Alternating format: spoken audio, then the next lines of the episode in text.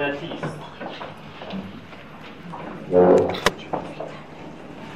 که دیکته می‌گفتن قدیما آقای اکبری و هشت ساله و خجالتی با صدای بلند جواب ندادم به نظر شما آقای اکبری بیشتر احتمال دارد یک کتابدار باشد یا یک بازاریاب اما اینجا در واقع وقتی که ما میگیم که یک آدم خجالتی قاعدتا باید کتابدار باشد تا بازاریاب داریم از چه استفاده می‌کنیم؟ از لشنالیسم یا اصالت عقل استفاده می‌کنیم. میگیم قاعدتا باید چنین باشد نه چنان. در حالی که اگر آمار رو داشته باشیم که در ایران تعداد بازاریاب ها صد برابر کتابدار هاست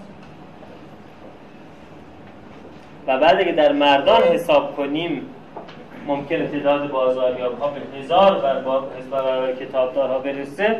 به این نتیجه میسیم که حتی بین شخصیت های خجالتی هم تعداد کسانی که باز کتابدار بازاریاب هستن ممکنه ده برابر کتابدارها باشه. این تفاوت رشنالیسم و امپریسیسمه.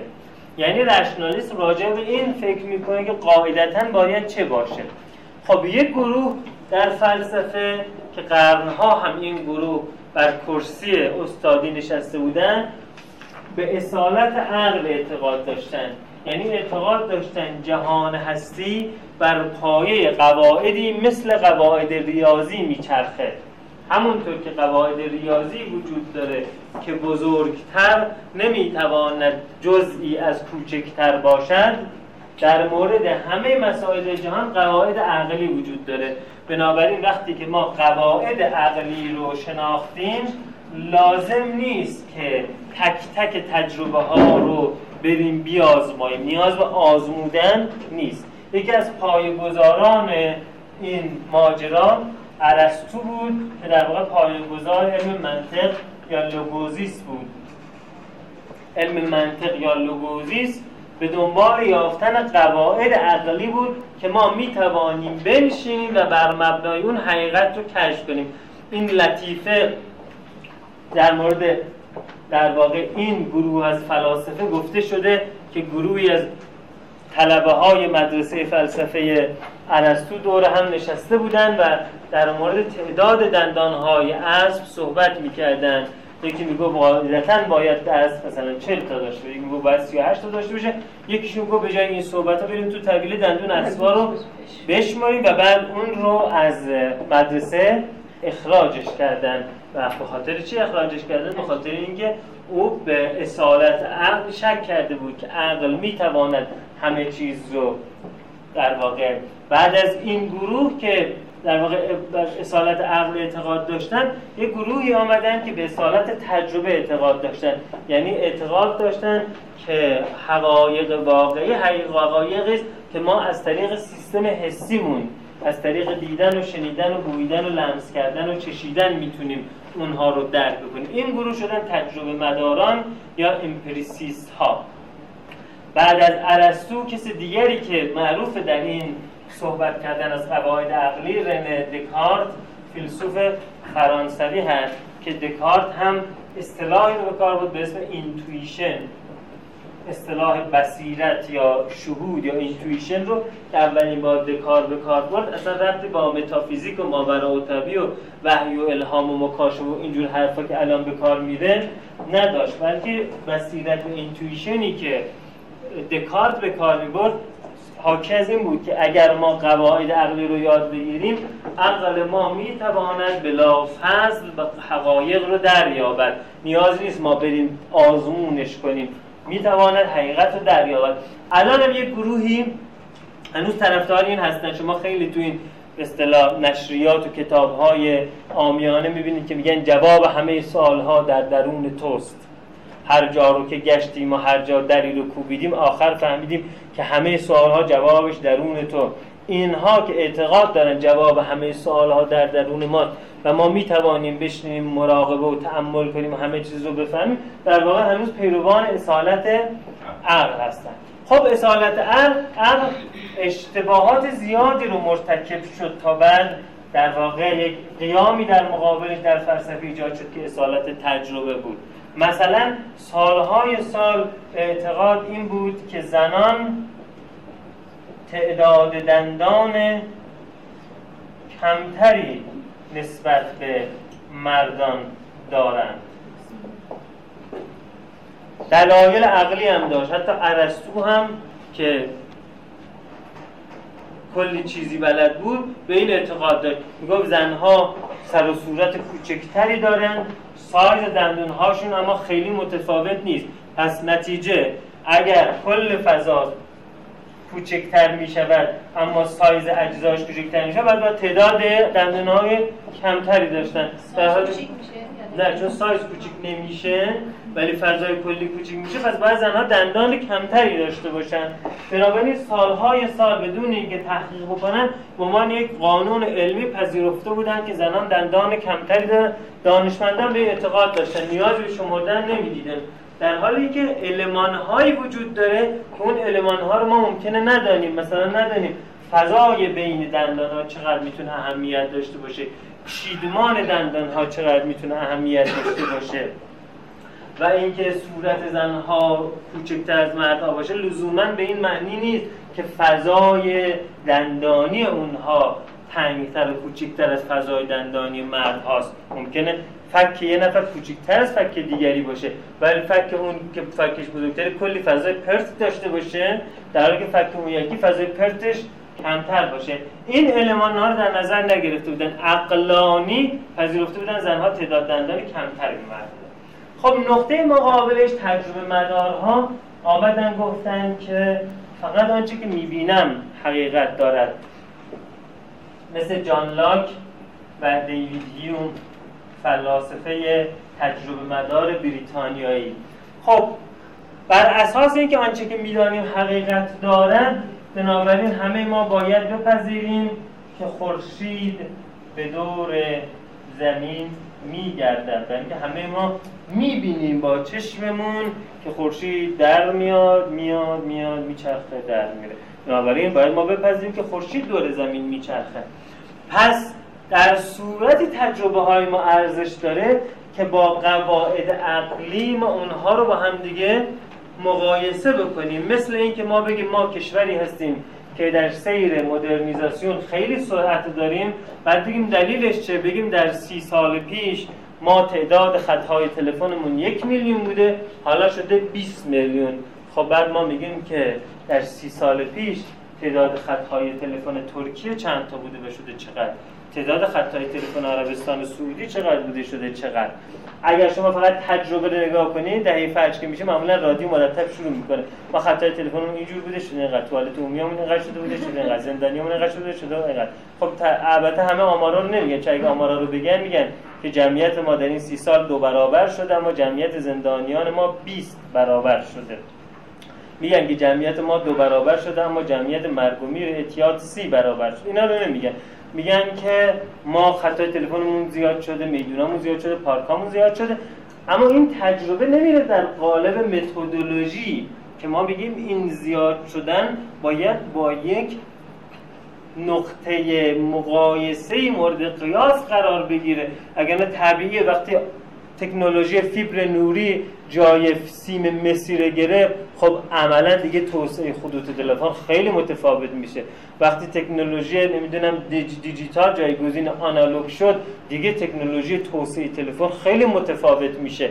بنابراین عملا شما دارید یه تجربه ای رو چون با قاعده درست نمیچینین به ما القا می‌کنی. یه چیزی پیشرفت داره می‌کنه. در ممکنه در قاعده درستشون بریم که ما داریم پس رفت هم می‌کنیم. مثل که شما بگید تولید مثلا فرض کنید که داروی ما دو برابر شده اما نگید که جمعیت ما سه برابر شده. بعد به نظر میشه پس ما باید وفور دارو باشه. در حالی که تولید دو برابر در حالی که جمعیت سه برابر شده به این معنی که ما وضعمون خرابتر شده. بنابراین رشنالیسم امروز بهش میگن متدولوژی علمی یا روش تحقیق علمی. به ما میگه که شما باید دیتاها و اطلاعات به دست آمده از تجربه رو و گزارش رو به صورت خام بهش نگاه نکنید. بلکه بچینید در چیدمان دیگری. و empiricist هم به ما میگه شما نمی‌توانید بشینید و بر مبنای متدولوژی علمی rationally واقعیت رو کشف کنید. شما باید برید دنیا رو بگردید. شما باید دنیا رو چک کنید تست کنید آزمون کنید. بنابراین این دوتا با هم ترکیب شده و objectivity یا عینیت گرایی رو برای ما ساخته که کمک می‌کنه که دنیا برای ما قابل پیش بینی تر باشه و نتیجه این که ما انسان ها انسان های مسئول تری هم باید باشیم. خب اینا اجزای مدرنیته. حالا می‌رسیم به نقد مدرنیته و بعدش هم یه نیم ساعت یا هر چی که فرصت باشه شما سوالات خواهش می‌کنم خیلی ممنون.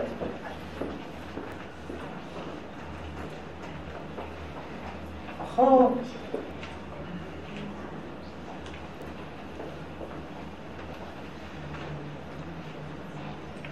نقد هایی که بر مدرنیته وارده از چند وجه وارده؟ یکی نقد نقد هست.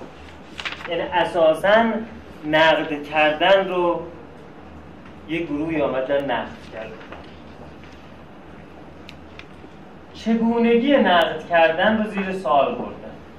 گفتن شما چجوری نقد می‌کنید ما میگیم به روش دکارتی نقد, نقد می‌کنیم. روش دکارتی چی هست؟ روش دکارتی روش آنالیز هست. یعنی هر چیزی رو به اجزای سازندش میشکنیم و از این طریق اون رو بررسی می‌کنیم. مثلا برای اینکه ببینیم که اقتصاد یک کشور چقدر پیشرفت کرده تبدیل می‌کنیم اقتصاد رو به مثلا نقدینگی در جریان نرخ تورم چی گفتیم؟ بعد ارز کنم خدمتتون که مثلا ذخایر ارزی. و و و بعد این رو باز تقسیم می‌کنیم. بگی نقدینگی در جریان چی هست؟ نرخ تورم به چه زمانی هست؟ ما میایم ریز ریز می‌کنیم. اگر سلامت یک انسان رو بخوایم نقد بکنیم میایم این انسان رو تقسیم می‌کنیم. به سیستم عصبی سیستم گوارشی سیستم ارزکم جریان خون. اینجوری سلامتش ارزیابی می‌کنیم. اگر بخوایم یک اثر یک فیلم رو بخوایم نقد بکنیم باید این فیلم رو به دو قسمت تقسیم می‌کنیم. محتوای فیلم ساختار فیلم. ساختار فیلم رو تقسیم می‌کنیم. به مثلا فرض کنیم که کمپوزیسیون فیلم جریان روایت ریتم فیلم محتوا رو تقسیم می‌کنیم بر پرسوناژ ها پیام انتقال پیدا کرده پیام تصویری پیام شنیداری. این کاری که ما در نقد انجام میدیم. نقطه مقابل نقد این هست که ما یه چیز رو غیر قابل شکستن بکنیم. یه چیز رو یک پارچه کنیم. در دنیای نقد میگن شما یه میز دارید این میز شما از اجزایی تشکیل شده. بنابراین ممکنه که میز شما میز خوبی باشه اما پایش بلقه. شما می‌تونید پیچ باز کنید این رو ببرید یه پایه دیگه جاش بذارید. بنابراین نقد کمک می‌کنه. ما اجزایی از یه چیزی ببینیم. یه موقع ممکنه بگید این کسی که داره مملکت ما رو رهبری می‌کنه در زمینه فرهنگی مثلا فرزن درست عمل کرده در زمینه اقتصادی غلط عمل کرده. پس ممکنه که شما این آدم رو کنار نذارید. بلکه بگین تو هستی اما در زمینه اقتصادی تو حق اظهار نظر نداری کسی دیگه ای باید اظهار نظر کنه. پس چه یه فرد و چه یه فیلم و چه یک سیستم صنعتی رو ما تیکه تیکش می‌کنیم و بعد اون رو نقد می‌کنیم. خب در مقابل این نقد دکارتی یک گروهی به اسم فیلسوفان گشتالت اومدن. گشتالت فیلاسفی مثل ورتهایمر. ماکس ورتهایمر. بیشتر فیلسوفان گشتالت هم آلمانی بودن. فیلسوفان گشتالت به ما گفتن که شما وقتی که چیزی رو به اجزای سازندش تجزیه می‌کنید او رو از سیستم بودن خالی می‌کنید یعنی چی؟ یعنی اینکه این اجزا وقت وقتی کنار هم چیده میشن یک ماهیت جدید ایجاد میشه که اون ماهیت جدید چیزی بیش از جمع جبری اونهاست و بنابراین اون یک روح جدید یک حیات جدید و یک عملکرد جدید پیدا می‌کنه. وقتی شما میاید تیکه تیکش می‌کنید اون عملکرد رو ازش می‌گیرید. بنابراین شما وقتی چیزی رو نقد می‌کنید او رو نقد نمی‌کنید. او رو می‌کشید. و راجع به چیزی صحبت می‌کنید غیر از آن چیزی که او بوده. برای اینکه فلسفه گشتالت تو ذهن مجسم کنم مثال خیلی تصویری که همیشه ازش استفاده می‌کنم این هست. این یه دایره است و این دو دایره و این سه دایره و این چهار دایره. اینجا ما چهار تا دایره داریم. اما در واقع اینها یک مربع هم رو هم تشکیل دادن که اون مربع ربطی به این دایره ها نداره. ممکنه شما به جای چهار دایره هشت دایره داشته باشین. ولی باز هم یک مربع رو داشته باشید. ممکنه هست به چای چهار دایره چهار تا مثلث داشته باشید ولی بازم چهار دایره چهار مربع رو داشته باشید. و ممکنه چهار دایره رو داشته باشید ولی به شکلی که به جای یک مربع یک مثلث داشته باشیم. خب گشتالت فیلسوفرها فیلسوفان گشتالت به این اشاره کردن که ما در مورد همه پدیده های دنیا غیر از اجزای سازندش یک کل بزرگ داریم و هر کدوم از اونها باز جزئی میشه از یک کل دیگه. مثلا الان ما یک شکل نسبتا مثلثی رو دوباره از مجموع اینها داریم. میگن شما بنابراین وقتی که شروع به نقد می‌کنید میشکنید اجزا رو و وقتی اجزا رو ساده می‌کنید روح اونها رو از اونها می‌گیرید. عملا در جریان زیست شناسی و روانشناسی هم شما این فلسفه رو می‌بینید که حرف برای گفتن داره.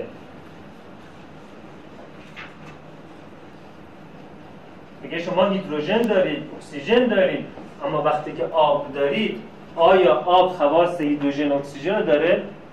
نه خواصش متفاوته. اگر آب سنگین داشته باشید یعنی یکی از اون اتم ها اتم متفاوتی باشه هیدروژن دوتریوم باشه هیدروژن سنگین باشه آب خواصش همونه نه. هیدروژن همونه. همه اجزای سازنده این دنیا نهایتا به اتم می‌رسن و اتم نمی‌دونم به الکترون و پروتون و کوارک و غیره. ولی عملا گرچه ممکنه همه کوارک های دنیا هم شکل باشن همه اتم ها هم شکل باشن. ولی بستگی داره که در دنبال دوره یک پروتون یه الکترون باشه یا دو تا الکترون باشه خواص متفاوت میشه. بنابراین میگن در جهان دو تا نیرو در حال حرکت هست. اما علامت تاویمون رو داشته باشیم. یک نیرو نیروی حیات هست که فروید اسمش گذاشت لیبیدو یا اروس. نیروی عشق یا نیروی حیات. نیروی حیات ویژگیش اینه که ترکیب می‌کنه. چیزهای ساده رو با هم ترکیب می‌کنه چیزهای پیچیده تر و مرکبتری ایجاد می‌کنه. برخلافش نیرو هست به نیروی مرگ یا تاناتو. تاناتو یا لوگوس. لوگوس می‌بره. همون کاری که ما در منطق می‌کنیم تجزیه می‌کنیم. لوگوس کارش بریدنه. کارش تجزیه است. این همون چیزی که شما در شیمی بهش میگین آنتروپی میگین جهان تمایل دارد به اینکه از ترکیبات پیچیده و پر انرژی به سمت بینظمی پیش بره. یعنی به سمت در واقع ترکیبات ساده و کم انرژی. و وقتی این اتفاق میفته چرا میگید به بینظمی؟ برای که هرچی مرکبتر باشه نظمهای جدید ایجاد میشه ساختارهای جدیدی ایجاد میشه. بنابراین عملا در حیات این اتفاق افتاده اجزا اتم ساخته اتم ها مولکول ساخته. مولکول ها ترکیب شدن به یه جای خاصی که رسیده مولکول ها همون مولکول بودن. اما دیگه تبدیل به مولکول های حیاتی شدن تبدیل به کربوهیدرات و دی و اینها شدن و بعد مولکول های حیاتی که ترکیب شدن حیات ایجاد شده و بعد حیات که باز ترکیب شده حیات های پیچیده ایجاد شده که هوشیاری پیدا کرده و هوشیاری که ترکیب شده هوش رو ساخته و هوش ها که ترکیب شدن تخیل رو ساختن و نهایتا ما انسان رو می‌بینیم. بنابراین اگر ما بیایم انسان رو اجزای مغزش از هم تفکیک کنیم دیگه این انسان ممکنه زنده باشه. ولی هوشیاری نداشته باشه. اگر هم بخوایم این آدم رو مولکول هاش از هم تجزیه کنیم مولکول ها سر جاشونه. وزنشون حجمشون اینها تغییری نمی‌کنه. اما دیگه من زنده نیستم. بنابراین عملا اتفاقی که میفته این هست که میگن شما وقتی که دارید تجزیه می‌کنید یک پدیده رو او رو از وجود ساقط می‌کنید وقتی شما پایه میز رو نگاه می‌کنید و میگین این پایه کوتاهه با یک استانداردی ممکنه به این توجه نداشته باشید که این پایه که کوتاهه اون پایه اون پایه اون پایه هم کوتاه این ستا گرچه هر ستا فرسایش پیدا کرده هر چهار تا. اما چون همه با هم فرسایش پیدا کرده سیستم سیستم خوبی است. اما شما وقتی اجزا رو نگاه می‌کنید میگه این سیستم معیوبه. بر هر چهار تاش ممکنه شما عوض بکنید بنابراین این نقدی است که فیلسوفان گشتال در نقد کردن که فرایند نقد اگر مساوی باشه با تجزیه کردن یک چیز خودش باعث میشه که آن چیزی رو که ما می‌خوایم بشناسیم در واقع نشناسیم. خب این نقد گشتالتی بر نقادیت مدرنیته. نقد دیگری که بر مدرنیته وجود داره نقد هگلی است. هگل دوباره یک فیلسوف آلمانی. میگه شما وقتی که مدرنیته رو نگاه می‌کنید ببینید که مدرنیته اساسا داره عقل رو مرجع تصمیم گیری در مورد همه چیز می‌دونه. مثلا عقل ما به ما می‌گوید که آزادی بهترین عطیه بشری است. عقل ما به ما می‌گوید که برای فهم یه چیز باید او رو با چیز دیگری مقایسه کرد. عقل ما به ما می‌گوید که وقت میگه شما خدایان رو از مسند خدایی خلق کردید. خدای جدیدی رو به جاش نشوندید که این اسم این خدا هست چی؟ عقل. بنابراین میگه بشر بتهایی رو ساخت و آنها رو عبادت کرد. بعد یه گروهی آمدن اون بتها رو شکستن. امروز در جریان مدرنیته بت جدیدی شکست ساخته شده به اسم بت عقل. و ما میپذیریم که عقل ما می‌تواند راه درست زندگی رو به ما نشون بده. بنابراین ما نیاز به خدایان نداریم نیاز به ماورا و طبیعه نداریم نیاز به وحی و مکاشفه و امثال اینها نداریم.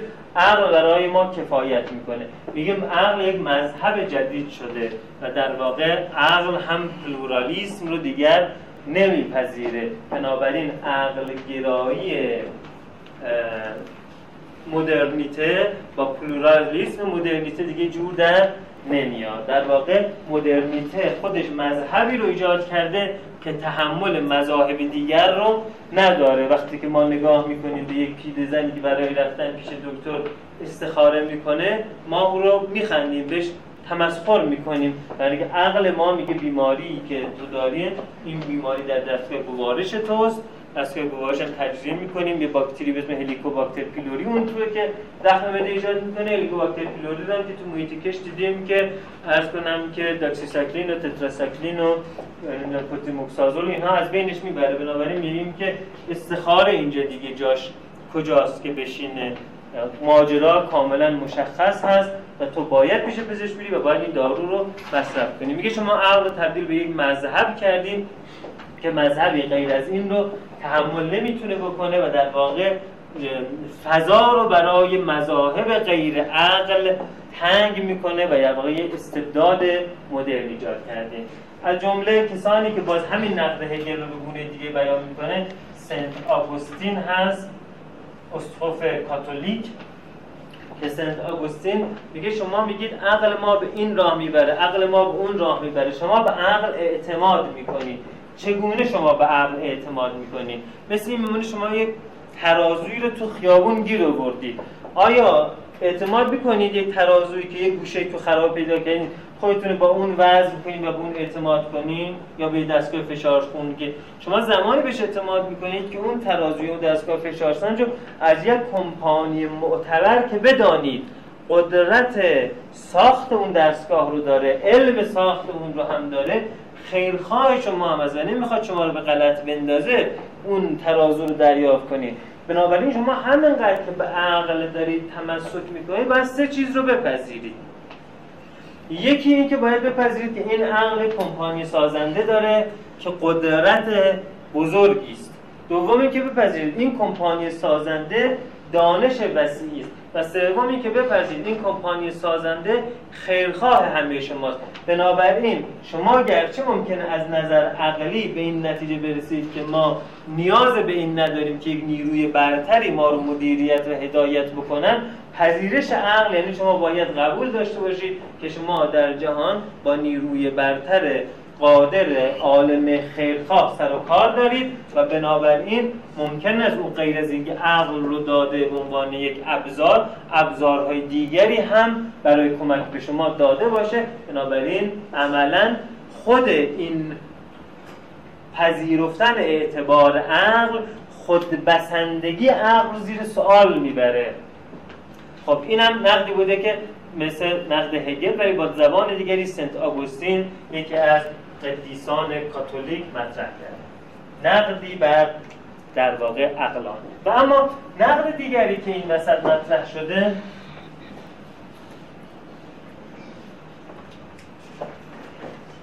نقد اومانیسم هست. اومانیسم یا انسان محوری که همه چیز برای این است که انسان خوشبختتر و سالمتر و شادتر زندگی کند. دکتر الکسیس کارل برنده جایزه نوبل پزشکی و جایزه های پزشکی بزرگ دیگه مثل جایزه لژیون دونور فرانسه جراح عروق و فیزیولوژیست که کتاب انسان موجود ناشناخته و راه و رسم زندگی و نیایش این سه کتاب ازش به فارسی ترجمه شده اومانیسم رو نقد می‌کنه. چجوری نقد می‌کنه؟ میگه شما اگر یک دستگاهی داشته باشید حالا من این لغت های دکتر کارل نمیگم به تعبیر ساده تری میگم ولی مفهوم بشه. شما یه دستگاهی براتون میاری میگیم که این دستگاهی که شما آوردیم خونتون در روز یک مگاوات برق تولید می‌کنه. بعد شما میگید که خب این دستگاه حالا خوراکش چیه؟ میگین یه مگاوات برق مصرفش یه دستگاه یک مگاوات برق تولید می‌کنه یه مگاوات برق مصرف می‌کنه. آیا از نظر شما این دستگاه دستگاه پوچی نیست؟ خب. بعد اومانیست هم میگه شما میگید که انسان هست مقصدش هم انسانه. یعنی انسان به سمتی میره که مبدعش و مقصدش یکی هست. و این هست که انسان همه کار که می‌کنه برای انسانه. بعد میگه آیا این یک دستگاه پوچ یا ابزرد نیست؟ میگه زمان یک دستگاه پوچ نیست. که اون دستگاه در راستای استعلا باشه یعنی از خود فراروی باشه. ماشین نمیچرخه که خودشو بچرخونه. ماشین میچرخه که ما رو بچرخونه. بنزین نمیسوزه که خودش گرم کنه. بنزین میسوزه که ماشین را ببره. بنابراین تعریف می‌کنه میگه دستگاهی که خودش صرف خودش میشه و استعلا پیدا می‌کنه دستگاه کوچک. بنابراین میگه مدرنیته.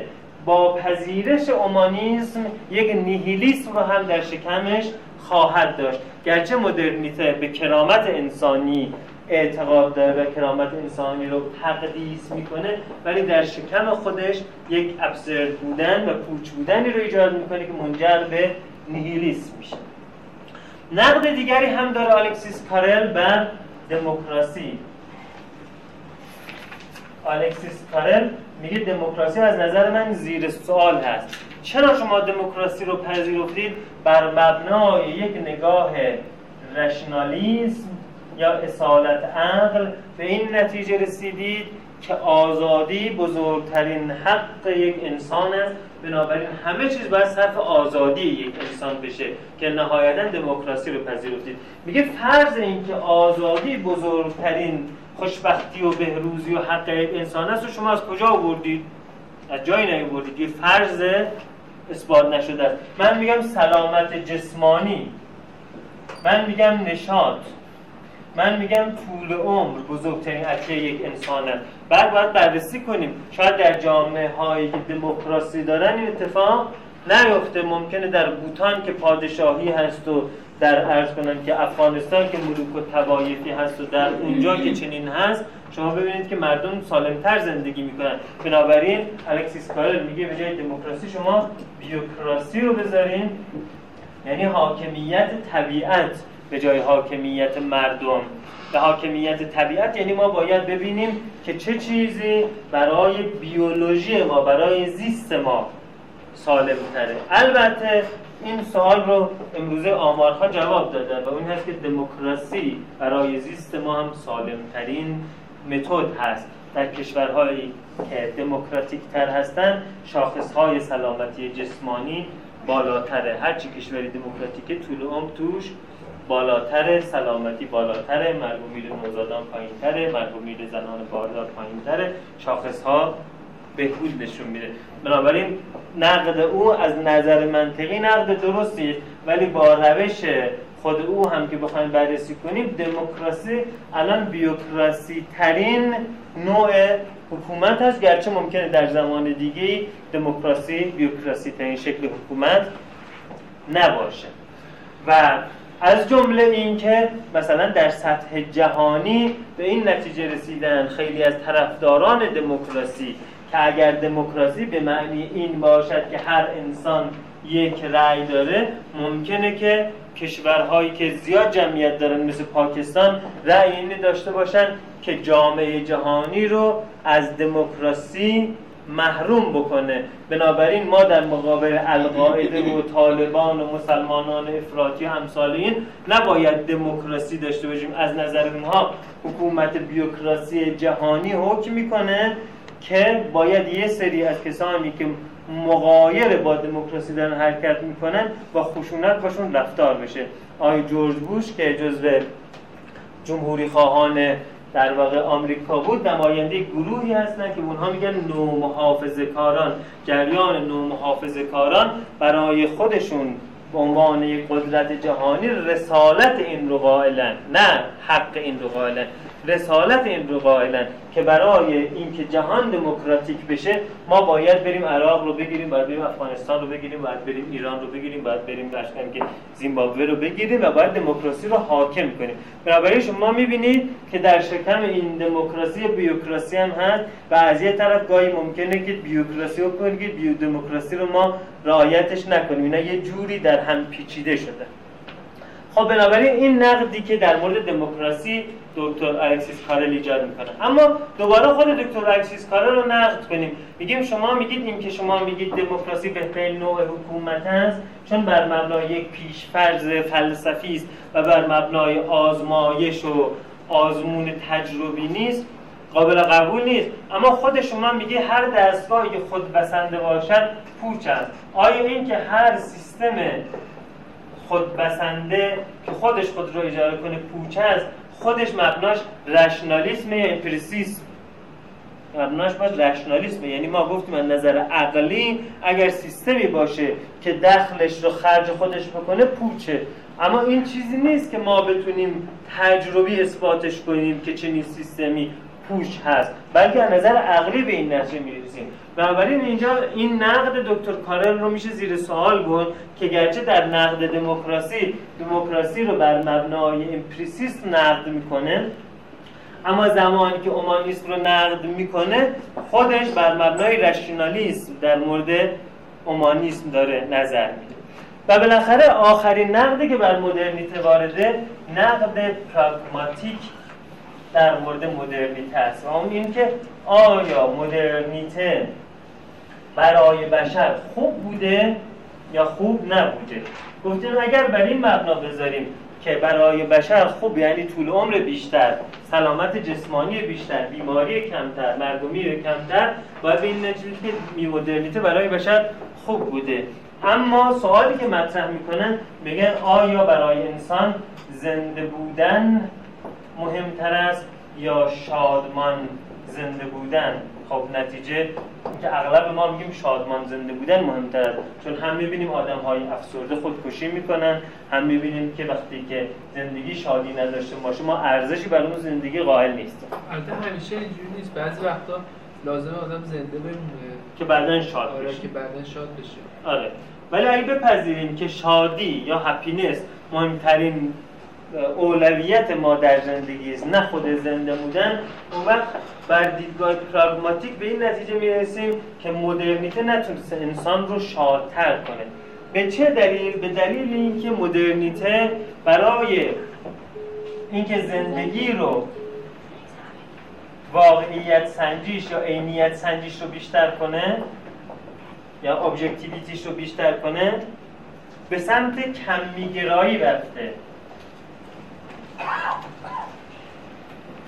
و با رفتن به سمت کمیگرایی یه اتفاق در سطح بین فردی میفته یه اتفاق در سطح فردی میفته کمیگرایی یعنی چی؟ یعنی ما مثلا نمی‌پرسیم خونه جدیدتون راحته؟ این خونه جدیدتون چند متر مربعه؟ میگیم خونه جدیدتون چند تا اتاق خواب داره؟ اینا یه کمی‌گرایی چون این پایایی بیشتری میده تا ما بگیم یه خونه داریم خیلی باصفاست انرژی مثبت توش دریانه یه روح قشنگی توش حاکمه. همچین چیزایی reliability به ما نمیده subjective به شدت. و عملا ما نمی‌تونیم یه آگهی بدیم تو روزنامه بدیم خانه به فروش می‌رسد با یک اتمسفر شاعرانه و با یک فضای گرم. هیچ مفهومی نمیده. باید کاملا کوانتیتیوش کنیم کمیش کنیم تا برای ما قابل پیش بینی بشه به جهان. وقتی کمی می‌کنیم بنابراین اتفاقی که میفته این که انسان زیاده طلب میشه. کمی سازی باعث میشه که انسان شروع کنه به شمردن. و وقتی انسان شروع می‌کنه به شمردن زیاده طلب میشه. یعنی شما دیگه نمیگی من خوشم میاد از ماتیز یا من خوشم میاد از C5 شما میگین ماتیز چند C5 چنده خب من الان اینقدر پول دارم پس قاعدتا باید C5 بره بگیرم دیگه. ها؟ بله. بله. نه اگه پول, اگه پول داشته باشیم دیگه. خب بعد نتیجه چیه؟ نتیجه این هست که انسان به سمت یک زیاده طلبی و هرس میره به صورت اتوماتیک.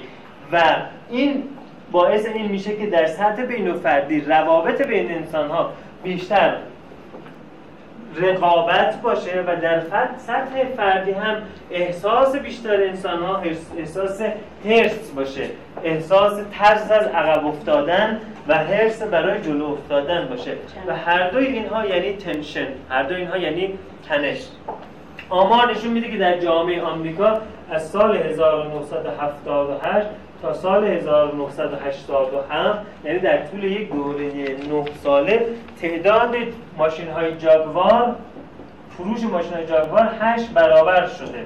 جاگوار به عنوان ماشین لوکس. 8 برابر شده. و سن متوسط خرید پالتوپوست پالتوپوستی که گرون قیمت قاعدتا از 50 سال رسیده به 28 سال 28 سالگی. یعنی جامعه مرتب داره مصرف خودش رو زیاد می‌کنه. هشت برابر تولید اتومبیل هشت برابر خب این اتفاق از یه طرف محیط زیست ما رو آلوده می‌کنه.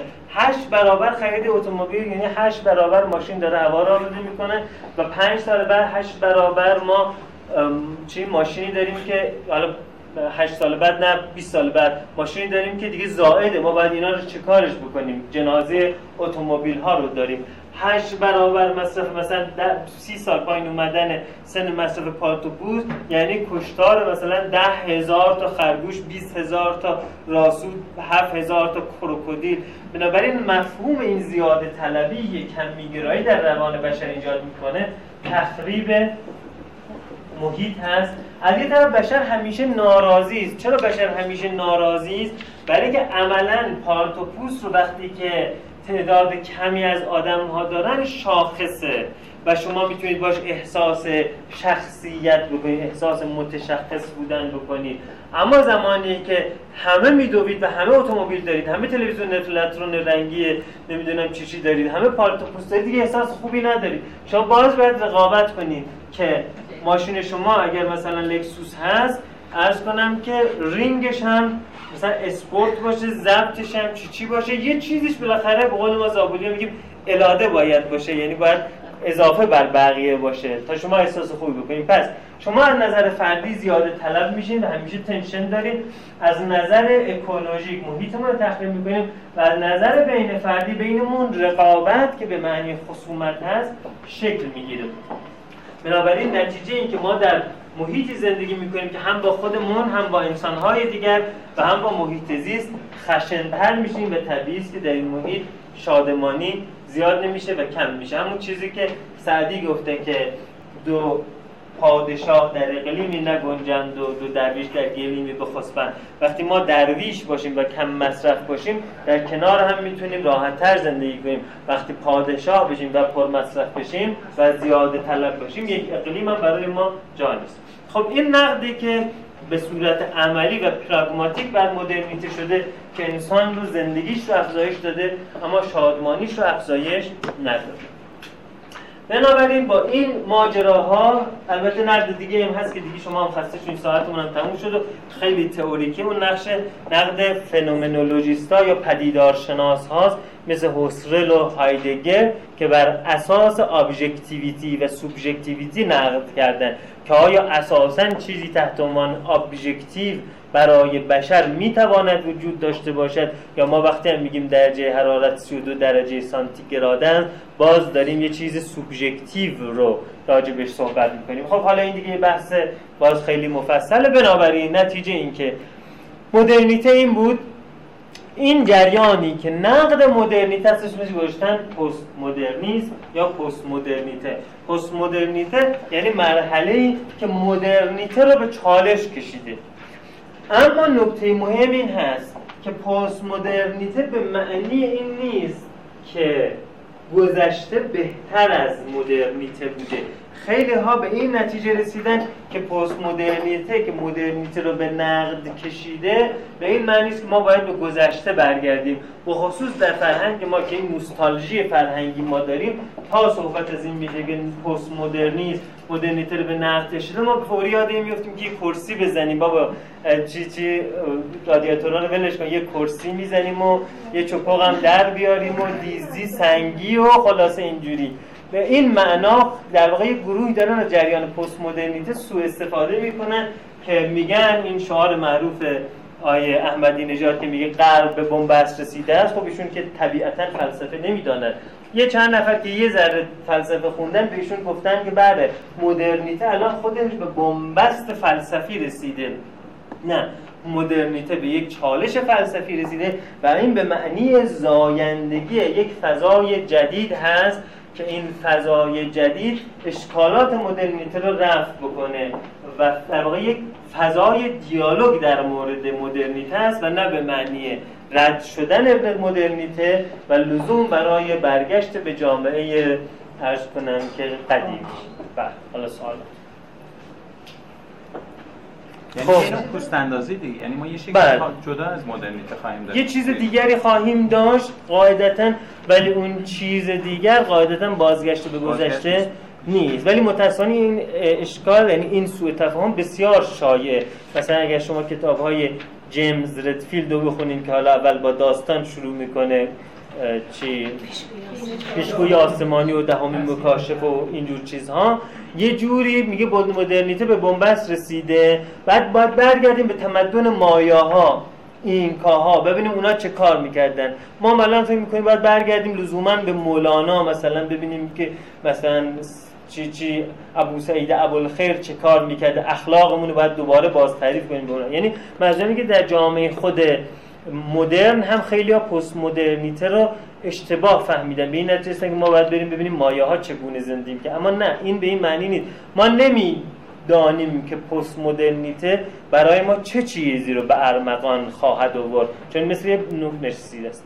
مثل نوزادی است که داره متولد میشه. ما فقط درد زایمانش داریم حس می‌کنیم. مثلا یه نمونه از اون درد زایمان ها بحران اقتصادی جهانی بود که خب باز این و نتیجه گرفتن که اقتصاد کاپیتالیسم به بنبست رسیده در حالی که این ماجرا اصلا ماجرای عجیب غریبی نبود. جیمز ریدفیلد در همون کتابای خودش که 20 سال پیش نوشته بود این بحران اقتصادی رو پیش بینی کرد 20 سال پیش یعنی عملا مدرنیته قرار از یک کانال زایمانی درناک عبور کنه تا یک پست مدرنیته ایجاد بشه که مثلا حرکت سبزها که امروز در جهان ایجاد شده و توجه به محیط زیست و در واقع پرستش طبیعت به جای پرستش خیلی چیزهای دیگه از مثلا پیش گام ها و طلای دارهای جریان پست مدرنیسم است. ما می‌دونیم بشر پست مدرن به طبیعت احترام در حد پرستش خواهد گذاشت. بله به تعبیر هستی مدار یا طبیعت مدار شاید بیوکراتیک میشه به این معنا. ولی اینکه دقیقا معانی و مفاهیمش چه خواهد بود هنوز خیلی زوده که ما بدونیم. در باید ببینیم چون عملا ما می‌تونیم پایان یک دوره رو خوب ببینیم. ولی دوره بعدی رو خیلی وقتا اشتباه می‌کنیم. در واقع همون اتفاقی در مورد مارکسیسم افتاد. هگل به عنوان یک نفری که چارچوب نگاه کردن در مورد تحلیل تاریخ رو پایگذاری کرده بود زمین ساز قواعدی شد که مارکس بر مبنای اون قواعد آمد سقوط کپیتالیسم رو پیش بینی کرد. ولی تا اونجا دید که کپیتالیسم پیش نهایتا باید سقوط کنه.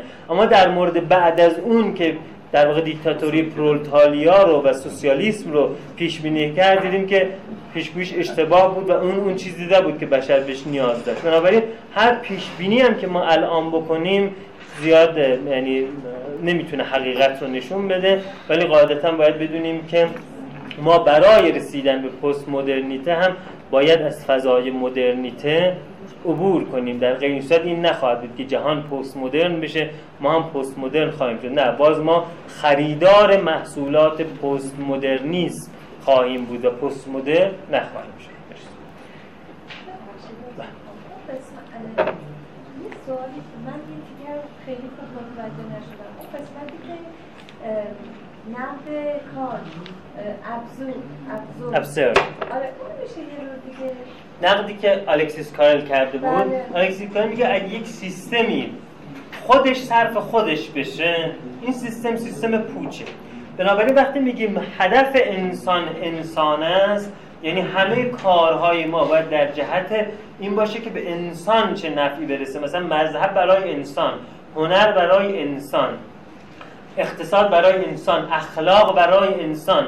بگیم اگر همه چیز برای انسان انسان دیگه استعلایی پیدا نمی‌کنه. از خودش قدمی جلوتر نمی‌ذاره. میشه یک سیستمی که خودش داره صرف حفظ خودش میشه و بنابراین این سیستم میشه سیستم پوچ. سیستم بسته یه سیستم بسته. بله یه سیستم بچه. بسته. بله. این جمله هست که من اوایل انقلاب زیاد مثلا میشنیم گفتن که خب مارکسیستان دارن خدمت به مردم می‌کنن. اون ولی ما مؤمنین به خاطر امر خدا هستش اون وسط مهم به خاطر خدا دارن این کار می‌کنن. ولی اینایی که دارن چون به خاطر آدما این کار رو می‌کنن زیاد کارشون اهمیت نداره. محسن محمد باف که اون اوایل خیلی تو نقد مارکسیسم بود اون فیلم مثال در سال که خودش ساخته بود و بایکوت. فیلمنامه بایکوت رو نوشته بود. انتهای فیلم بایکوت شما می‌بینید که اون مارکسیست ها تو حیات زندان دور میچرخند و اون رهبرشون میگه بشینین پاشین دور بزنیم بشینین پاشین دور بزنیم.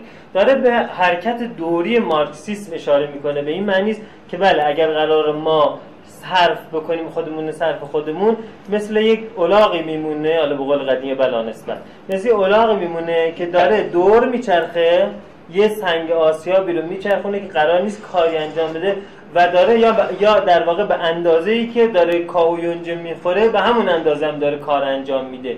اما زمانی که این وقتی داره یه کاهی می‌خوره میزان آردی که می‌کنه بیش از مصرف خودش باشه. اون وقت میشه سیستم کارا. یعنی یه سیستمی که دور که میچرخه یه چیزی از اون دور انتزاع میشه در میاد. این میشه سیستم functional با همچین تعریفی از function اون وقت شما به این نتیجه می‌رسید که اگر انسان همه چیز برای انسان خدمت به انسان اخلاق برای انسان مذهب برای انسان بنابراین این انسان قرار نیست چیزی از توش در بیاد. در حالی که تفکر مذهبی میگه قرار است از انسان چیزی به نام رستگاری در بیاد. یعنی یک روح ناخالص ناپالوده قرار است بیاید در زندگی انسانی.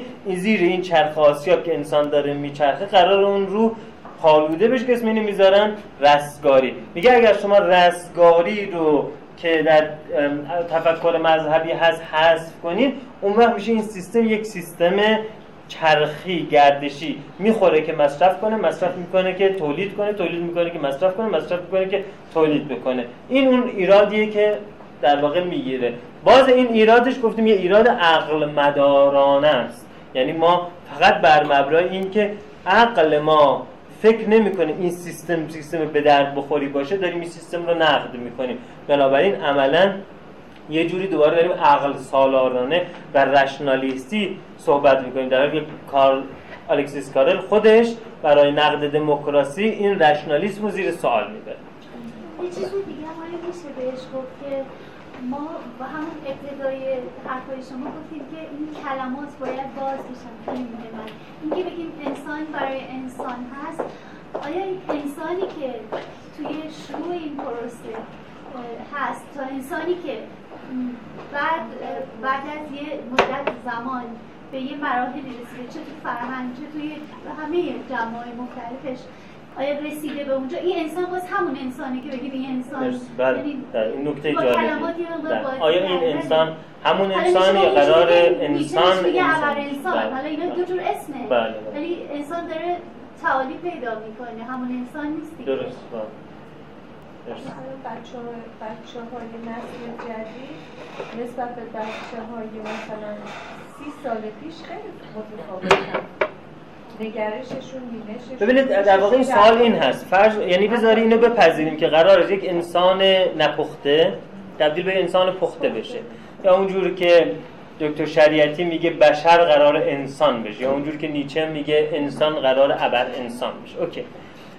در واقع تفاوت اینجاست که دیدگاه مذهبی میگه برای اینکه این ابر انسان بیاید این انسان رستگار پالوده بیاید این انسان فعلی باید کارهای خاصی بکنه که با فطرت جور در میاد با قانون حاکم بر هستی جور در میاد تا اون ابر انسان بیاید.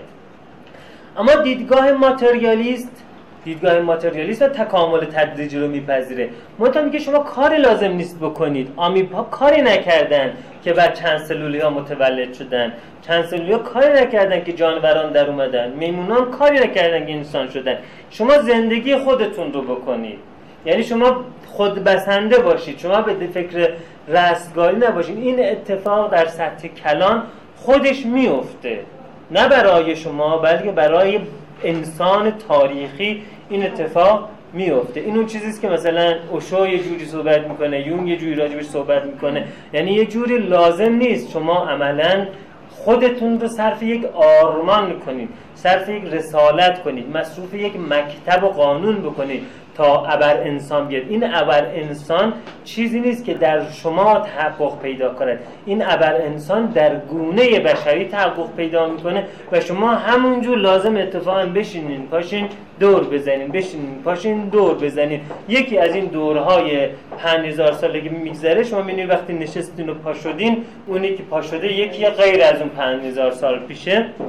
که بنابراین لزوما این نیست که اگه سیستمی داره صرف خودش میشه این داره خود بسنده نیست. مثل همون دستگاهی که داره 100 مگاوات برق برق می‌گیره 100 مگاوات برق تولید کنه ولی نهایتا یه اتفاقات دیگه هم میفته. مثلا یه آهنی داره استهلاک پیدا می‌کنه.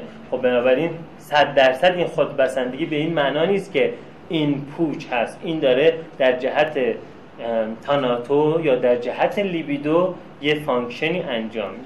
آیا دکتر این دید اینه یه دید غایت‌گرایی میشه. یعنی ما باید باز اینو نگاه کنیم. ما در هر مقطعی که نگاه کنیم یه دیده چی گرایی؟ غایت گرایی غایت بله. یعنی ما تو هر مقطعی که به انسان نگاه می‌کنیم اون اول انسان هست نسبت به قبلش. بله. اون توی ما همش تو ذهنمونه که کی می‌خواد این اول انسان بشه. ما همون اول انسان هستیم. ولی تو هر مقطعی تغییر می‌کنیم اول انسان. یعنی به نظر من باید با این دید نگاه کنیم. بله دقیقا ما نسبت به انسان قبل اول انسانیم نسبت به آمیب ابر زنده ایم نسبت به قبلی باز ما زاینده اون دستگاه سیستم بر بر برتر هست بله. حالا این چیزی که شما در مورد انسان که میگید خب ما کافیه همین که بخوریم خود بسنده باشیم تا انسان در نهایت من نگفتم گفتم یه سری نظری پردازه حالا این نظریه خودش مثل این که حالا اینکه یه جایی گفتیم که تجزیه کردن به ریز, ریز جزها این خوش کشتن اصله. حالا این الان داریم اجزا رو انگار می‌کشیم انگار مثلا این بشر کل بشریت قرار به یه نقطه برسه و ما در نسل خودمون قرار دور خودمون بچرخیم. و همین دور چرخیدن ما برای نسل های آینده کافیه ولی خب برای ما کافی نیست. درست ببینید عملا شما در هر صورت یکی و یه فیلم خیلی قشنگی داره همین حاج محسن مخمل با به اسم فریاد مورچه ها تو فیلم فریاد مورچه ها آره یه جایی هست که دارن میرن زیارت complete man مرد کامل. و یه صحرای پر مورچه. بعد این آقایی که نقاد هست در واقع سمبل تفکر اگزیستانسیال هست داره به اون خانم نامزدش که در واقع سمبل تفکر مذهبی هست نقد می‌کنه. میگه تو اگر بری برای ملاقات complete man در هر قدمت قرار یه مورچه رو حداقل بکشی. اگر نری آرمان خودت رو می‌کشی. بنابراین تو چاره ای نداری. یا باید از زیارت خودت صرف نظر کنی که آرمان تو کشتی یا باید برای آرمان خودت یک دیکتاتور فاشیست خونریزی بشی که برای آرمان خودت ده هزار تا مورچه رو له می‌کنی. و بعد فریاد و مورچه ها رو نمیشنوی. برای همین اسم فیلم از فریاد و مورچه ها اینجا می‌خواد بگه نقطه عطف فیلم من اینجا هست. داره به این پارادوکس اشاره می‌کنه که تو هر چیزی که بخوای بسازی باید یه چیزی رو ویران کنی. اساسا ساختن بدون ویران کردن وجود نداره. و اگر در یک سطح داری کار اخلاقی انجام میدی در یک سطح دیگری داری کار غیر اخلاقی انجام میدی. و تو نمی‌تونی خوب باشی بدون بدی کردن. یه همچین چیزی رو می‌خواد انتقال بده. خب حالا اینجوری که شما میگین. اگه من بگم رستگاری من چی میشه؟ اگر قرار بشریت رستگاری رستگاری من چی میشه؟ یعنی من حاضرم که خودم زنده بمانم رستگاری من زنده بمانم رستگاری بشریت رو نادیده بگیرم. این در تضاد با رستگاری بشریت نیست اگر اخلاق ما هم اگر ثابت نشده که ما باید کاری بکنیم ثابت نشده. صحبت اون مثل اوشون است که شما زندگی طبیعی خودتون رو داشته باشید طبق طبیعت و غریزه خودتون زندگی کنید. نتیجه این میشه این که یک اتفاق تکاملی در کل گونه میفته. با این تصور. اگر شما بگید که ما می‌خوایم من رستگار بشم بعد باید رستگاری گونه رو بیخیالش بشید. به فرض. اگر بگید اصلا گونه بشر می‌خواد رستگار بشه باز ما دارین بش... هستی رو می‌کنید به اجزای جمله بشر. بعد فکر می‌کنید به اینکه من انسان می‌توانم رستگار بشوم در حالی که ده هزار تا مورچه زیر پای من له شده من انسان می‌توانم رستگار بشم با اینکه یک میلیون لاشه گوسفند زیر آفتابای عربستان داره پوسیده میشه. آیا اینا امکان پذیره؟ یعنی نهایتا شما باید در یه سطح یکی رو بکشید تا یکی دیگه به دست بیارید. یه جایی باید شما اون شمشیر تاناتو رو به کار ببرید. تا بتونید اون لیبیدو. پاولو کویلو توی این کتاب چون رو جاری باشش مجموع مقالاتش مقاله جالبی داره. میگه که اون شنکشم رو برداشتم برم علف های هرز باغچم رو به اصطلاح بجین بکنم. بعد دفعه گفتم من آیا حق دارم اینا موجود زندن این آیا من حق این رو دارم که برای اینکه باغچه پر از گل روز داشته باشم؟ هر روز صد تا موجود زنده رو از حیات ساقط کنم؟ آیا زیبایی رو من باید تعریف کنم یا طبیعت؟ من که گل روز دوست دارم باید تعریف کنم یا طبیعتی که همه چیز رو در تعادل میرسونه؟ میگه ساعتی من با این شنکشم باستادم فکر کردم که بالاخره من آیا باید بگذارم که حلف های هر باقی بمانند گل های منو بکشن یا من اونها رو بکشم که گلم زنده بمونه. و عملا داره اینو اشاره می‌کنه که شما در هر سطحی که بخواید لیبیدو رو فعال بکنید در یه سطحی هم دارید تاناتو رو فعال می‌کنید. از این انگار بشر این از اون در واقع پارادوکس های تجربه بشری که هر چیز بخواد خوب کنه لزوما باید یه چیزی رو هم خراب کنه. حالا ممکنه اون چیز رو نبینه ممکنه اون چیز رو ببینه. ولی نهایتا همچین چیزی هست. ولی یه سوالم دادید که فکر می‌کنم تو بحثم جواب دادم. آیا می‌توان گفت فارغ از مقاومت ها و فشارهای حکومت ها و نوع باور مذهبی برای رسیدن به جامعه مدرن نیاز به سه اصل واقعیت پذیری، مسئولیت پذیری و اخلاق می باشد در واقع میشه گفت که نیاز به واقعیت پذیری، مسئولیت پذیری ناشی از واقعیت پذیری و اخلاق نسبی و پراگماتیک داره رسیدن به یک جامعه مدرن. خب هیچ کدوم از صحبت های من تجویزی نبود. صحبت های من توصیفی بود نظرات مختلف رو توصیف کردم. قطعا من هم به عنوان انسان ممکنه نسبت به بعضی از فیلسوفان یا بعضی از مکاتب تعلق خاطر خاصی داشته باشم و شما از لحن صدای من و میمیک چهرم در یه جایی احساس کرده باشید که این تجویزی است. ولی اساسا قصد من تجویز هیچ کدوم از اینها نیست. نه مدرنیته نه پر مدرنیته نه پست مدرنیته قرض توصیف اینها بود تا بهش فکر کنیم. خیلی ممنون متشکرم.